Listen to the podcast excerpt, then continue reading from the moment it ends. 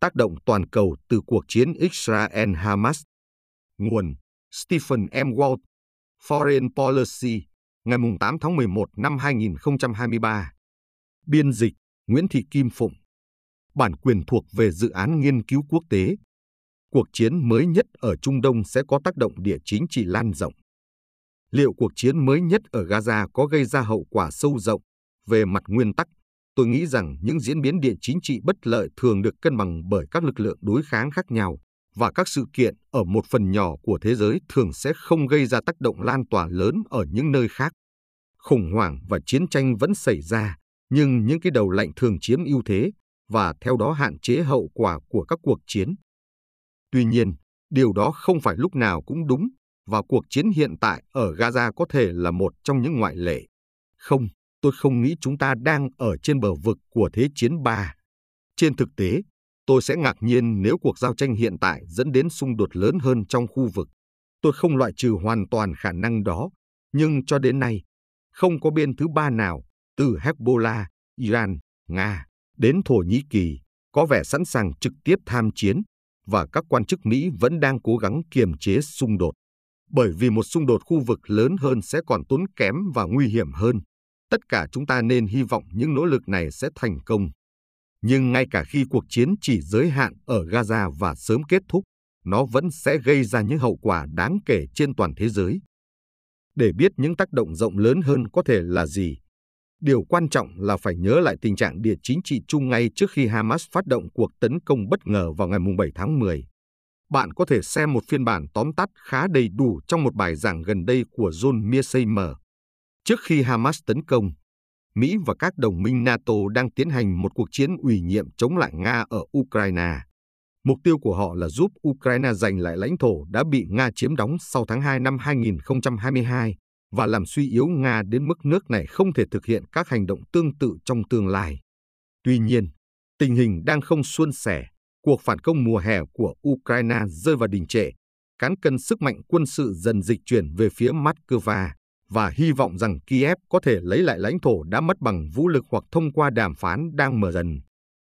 Mỹ cũng đang tiến hành một cuộc chiến kinh tế chống lại Trung Quốc nhằm ngăn chặn Bắc Kinh thống trị các lĩnh vực quan trọng như sản xuất chất bán dẫn, trí tuệ nhân tạo, điện toán lượng tử và các lĩnh vực công nghệ cao khác.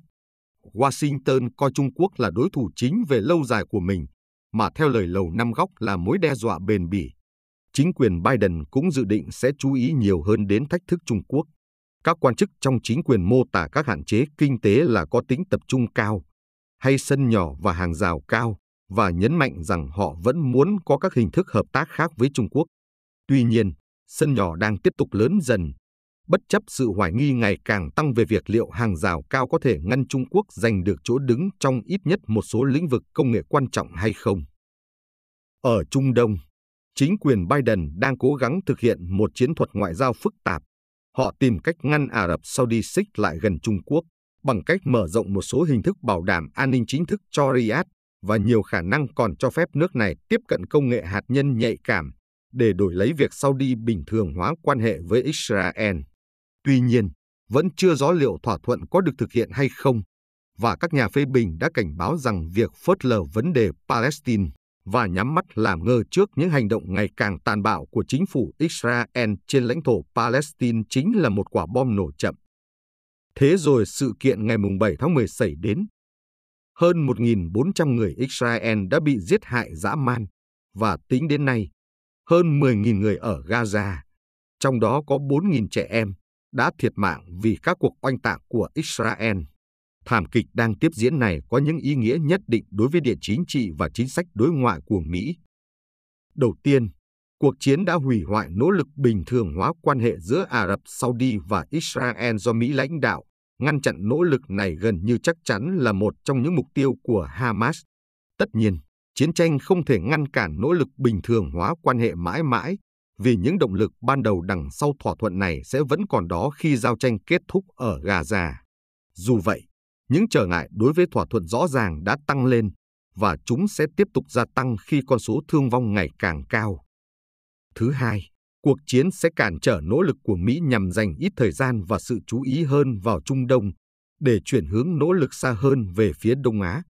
Trong một bài báo xuất bản trên tờ Foreign Affairs ngay trước khi Hamas tấn công, Cố vấn An ninh Quốc gia Mỹ Jake Sullivan tuyên bố rằng cách tiếp cận có kỷ luật của chính quyền đối với Trung Đông sẽ giải phóng các nguồn lực cho các ưu tiên toàn cầu khác và giảm nguy cơ xảy ra xung đột mới ở Trung Đông.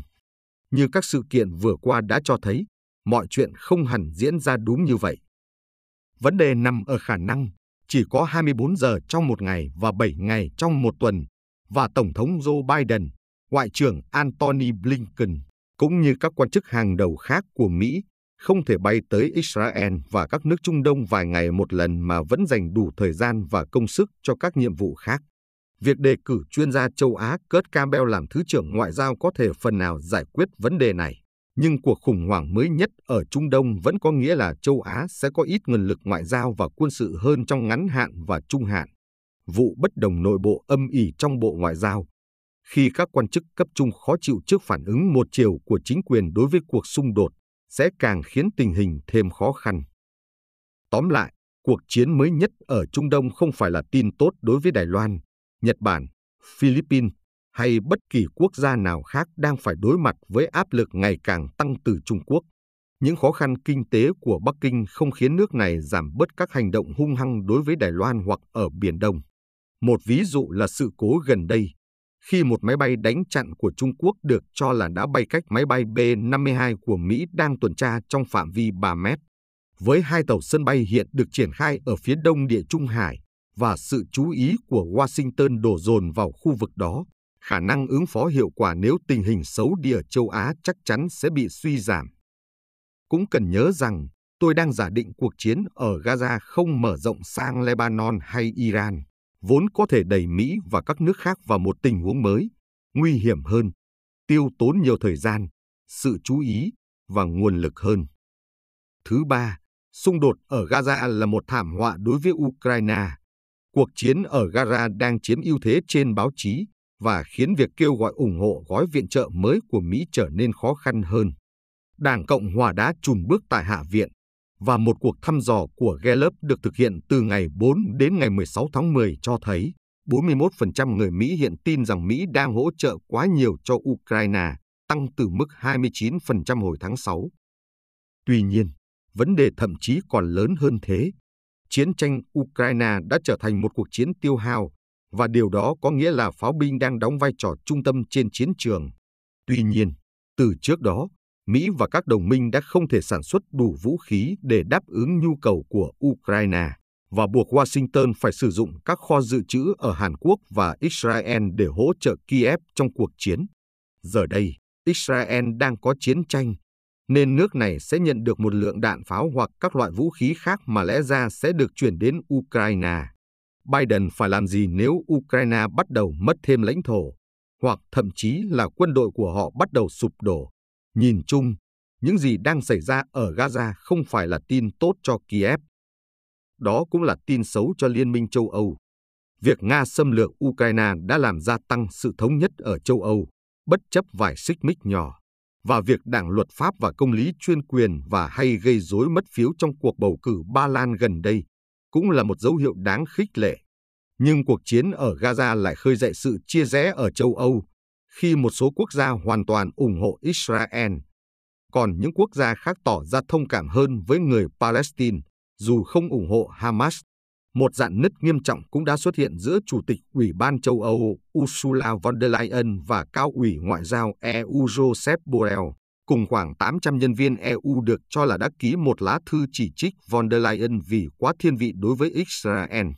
Chiến tranh càng kéo dài, những rạn nứt này sẽ càng lan rộng, và chúng sẽ nhấn mạnh sự yếu kém về mặt ngoại giao của châu Âu, nếu không muốn nói là sự đánh mất vai trò, từ đó làm xói mòn mục tiêu rộng lớn hơn là đoàn kết các nền dân chủ trên thế giới thành một liên minh hùng mạnh và hiệu quả. Tin xấu cho phương Tây nhưng lại là tin rất tốt cho Nga và Trung Quốc. Từ quan điểm của họ, bất cứ điều gì khiến Mỹ sao nhãng khỏi Ukraine hay Đông Á đều có lợi, đặc biệt là khi họ chỉ cần ngồi bên lề và nhìn thiệt hại chồng chất. Như tôi từng nói trong một bài viết trước, cuộc chiến Gaza cũng mang lại cho Moscow và Bắc Kinh một bằng chứng khác về trật tự thế giới đa cực mà họ từ lâu đã ủng hộ, thay cho một hệ thống do Mỹ lãnh đạo. Tất cả những gì họ cần làm là chỉ ra cho mọi người thấy rằng Mỹ là cường quốc hàng đầu quản lý Trung Đông trong 30 năm qua, nhưng kết quả lại là một cuộc chiến thảm khốc ở Iraq, khả năng hạt nhân tiềm ẩn của Iran, sự nổi lên của nhà nước Hồi giáo, một thảm họa nhân đạo ở Yemen, tình trạng hỗn loạn ở Libya và sự thất bại của tiến trình hòa bình Oslo. Họ còn có thể bổ sung rằng cuộc tấn công tàn bạo của Hamas vào ngày 7 tháng 10 cho thấy Washington thậm chí không thể bảo vệ những người bạn thân nhất của mình khỏi những sự kiện khủng khiếp. Nhiều người có thể không đồng tình với những lời buộc tội này, nhưng Nga và Trung Quốc vẫn sẽ tìm được khán giả ủng hộ từ khắp mọi nơi. Không có gì bất ngờ khi các chiến dịch truyền thông của hai nước này đã lợi dụng xung đột Gaza để ghi điểm chống lại quốc gia tự xưng là quốc gia không thể thiếu. Nhìn xa hơn về tương lai, chiến tranh Israel-Hamas và phản ứng của Mỹ đối với nó sẽ là chiếc cối xay chòng vào cổ các nhà ngoại giao Mỹ trong thời gian tới.